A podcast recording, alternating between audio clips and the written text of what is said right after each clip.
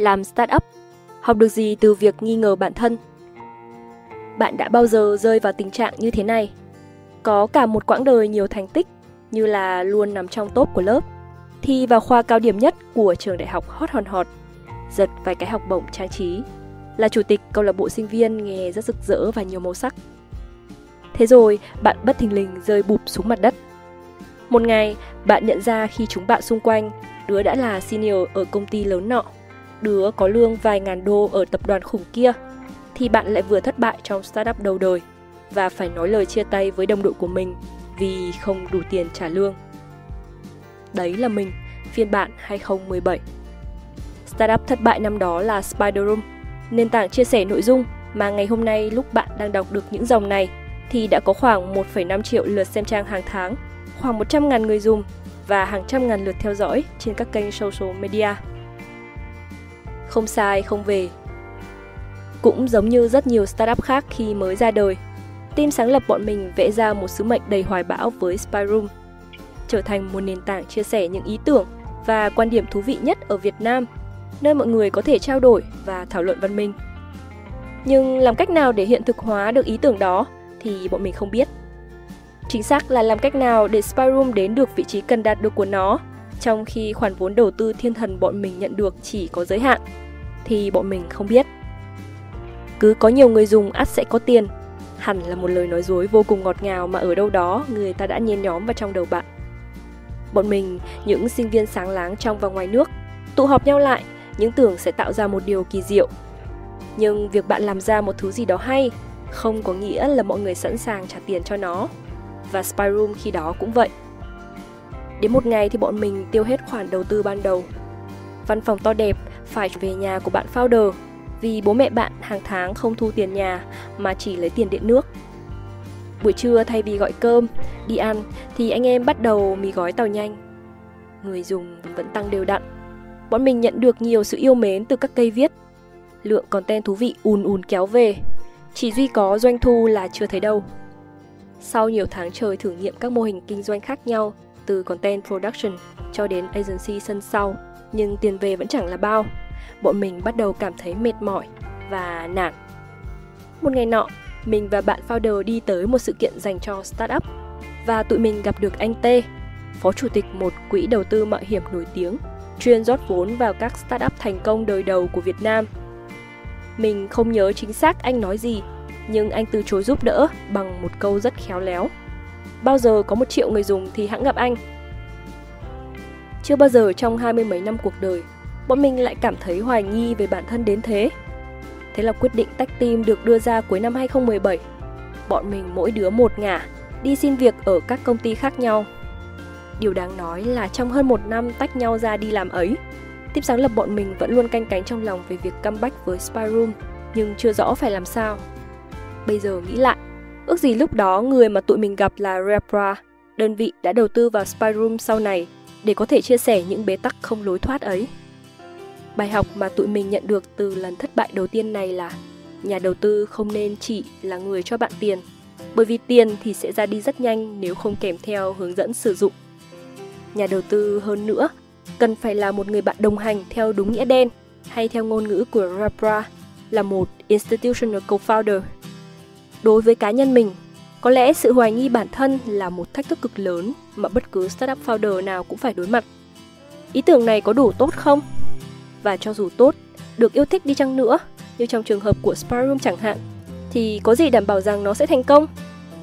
Trong vòng hơn một năm tách nhau ra đi làm, bản thân mình luôn trong trạng thái rằng xé và dai dứt một mặt, mình tự hỏi, hơn 2 năm dành cho Spyroom vừa qua có phải là đã lãng phí không? Phải chăng mình đã ảo tưởng về bản thân? Mặt khác, mình vẫn chăn trở, liệu có cách nào để tiếp tục phát triển những ý tưởng về Spy Room? Và liệu bọn mình có cơ may nào để comeback? Câu lớn và bản chất của nó nếu có một điều kỳ diệu nào đó đã xảy ra trong khoảng thời gian hơn một năm bọn mình tạm chia tay Spy Room để đi làm bên ngoài thì đó là việc nền tảng vẫn tiếp tục tăng trưởng và nhận được sự yêu thích từ cộng đồng ngày càng lớn hơn. Dẫu cho công sức của bọn mình để duy trì chỉ ở mức tối thiểu. Spider Room gấp đôi tất cả các chỉ số của nó. Trong khoảng thời gian đó, bọn mình đã học cách để câu lớn, cùng nhau học, cùng nhau trưởng thành và cùng nhau nhận ra đâu là những giá trị cốt lõi bọn mình muốn theo đuổi. Bọn mình nhận ra chính trị trốn công sở là những thứ khiến bọn mình mệt mỏi. Bọn mình cũng nhận ra bản thân khao khát tạo ra một môi trường làm việc tuyệt vời ở Spider Room, nơi mọi người có thể phát huy hết khả năng của mình mà không cần pha ke. Bọn mình bắt đầu đi nói chuyện với rất nhiều người để có thêm những góc nhìn đa chiều từ các bậc cha chú, đàn anh trong nhiều lĩnh vực khác nhau, các nhà đầu tư, bạn bè startup và chính những người dùng của Spyroom để nhận ra rằng Spyroom có rất nhiều tiềm năng. Chỉ có điều, bọn mình không thể có doanh thu trực tiếp từ nền tảng ngay lập tức được. Bọn mình cũng học được rằng, hóa ra trước đây mình đã ở quá lâu trong những vỏ ốc giả định của bản thân mà không bước ra ngoài để mở rộng thế giới quan và đánh giá những cơ hội khác. Khi bắt đầu làm spy room, bọn mình tưởng rằng đã team teamwork rất tốt. Nhưng hóa ra cùng nhau học không nhất thiết là bạn phải kè kè ngồi cùng một văn phòng. Không có nghĩa là phải luôn đồng ý với nhau, mà còn là phản biện ý kiến của nhau. Giai đoạn tạm chia xa này là khoảng thời gian mà team mình học được rất nhiều. Cuối năm 2018, đầu 2019, mình và founder Việt Anh quay trở lại Spider Room. Có rất nhiều thứ đã xảy ra, nhưng bọn mình rút ra hai kết luận. Bọn mình sẽ làm sách dựa trên những thế mạnh của cộng đồng Spider Room và bọn mình sẽ làm theo cách khác với những đơn vị xuất bản phát hành trên thị trường đang thực hiện. Hành trình câu lơn này vẫn tiếp tục và cho đến khi gặp được Rapra, nó càng được củng cố hơn. Bọn mình đã cùng nhau giải quyết những vấn đề hóc búa. Vấn đề hóc búa là những vấn đề thường không dễ để đưa ra lời giải ngay lập tức và thường ảnh hưởng sống còn tới công việc của công ty. Ví dụ như thời điểm bọn mình bắt đầu làm sách, vì chưa hiểu luật nên thiếu giấy tờ hợp lệ và bị sàn Tiki lúc đó là kênh bán duy nhất không cho phép đăng bán. Hay khi bắt đầu xây dựng kênh YouTube, bọn mình hoàn toàn không có kinh nghiệm gì cả. Nhờ những trải nghiệm của bản thân team qua thời gian, đặc biệt là có sự tư vấn của các anh chị Rapra về kỹ năng Complexity Management, bọn mình đã đúc rút được vài nguyên tắc khi đối đầu với những vấn đề phức tạp. Thứ nhất, vì vấn đề là rất phức tạp, nên bạn phải chấp nhận rằng nó không dễ dàng giải quyết trong một sớm một chiều. Nếu mà dễ thì đã có ai đó giải quyết rồi. Việc đầu tiên cần làm là bình tĩnh trước những biến cố, chứ không nhặng xị lên. Keep calm. Ở giai đoạn đầu, bọn mình thường xuyên đau mút vì gặp những bài toán khó. Nhưng dần dần, bọn mình trở nên mạnh mẽ và lì lợm hơn vì biết rằng cứ cố gắng hết sức và có định hướng đúng thì rồi đâu sẽ có đó. Thứ hai, bắt đầu khoanh vùng quy mô của vấn đề Việc này ảnh hưởng tới những ai? Nhân sự trong team, đối tác, khách hàng, người đọc, người nghe. Những mảng gì trong công ty? Doanh số, kênh bán hay sự tăng trưởng người dùng?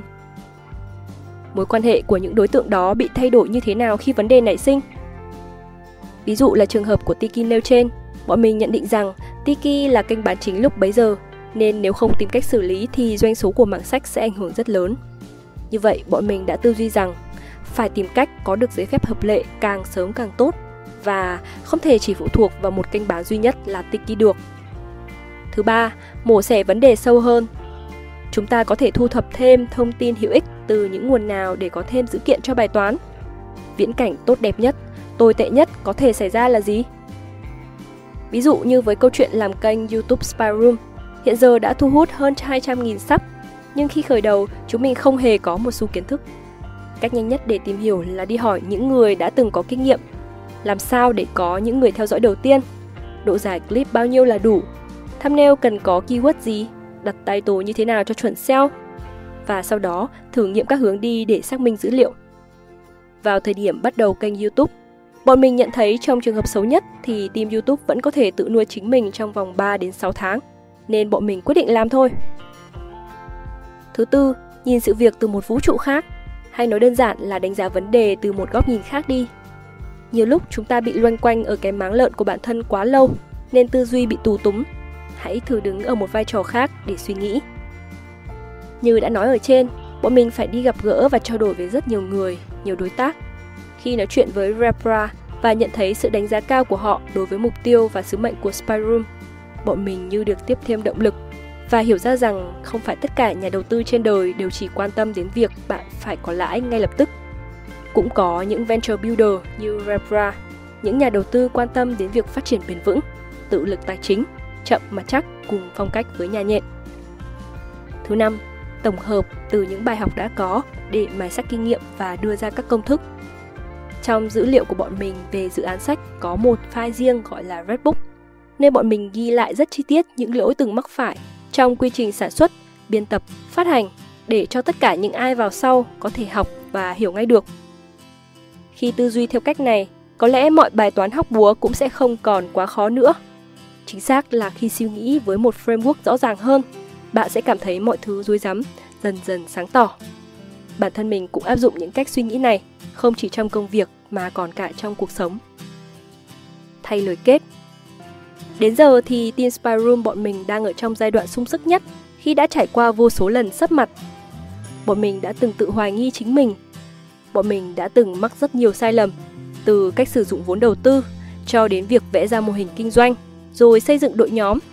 Nhưng có lẽ những vấp ngã này lại tạo nên nguồn tư liệu sinh động nhất để bọn mình học hỏi cùng nhau và như một đội. Đích đến ra sao thì có thể chưa rõ, nhưng có một điều chắc chắn là bọn mình rất vui vì đã có một hành trình học hỏi, cùng grow up và grow old. Nếu bạn là một ai đó đang có ý định khởi nghiệp và hoang mang trước khả năng của bản thân thì mình sẽ không khuyên bạn gì cả. Mình chỉ nói với bạn một điều. Đôi khi hãy cho phép bạn được sai.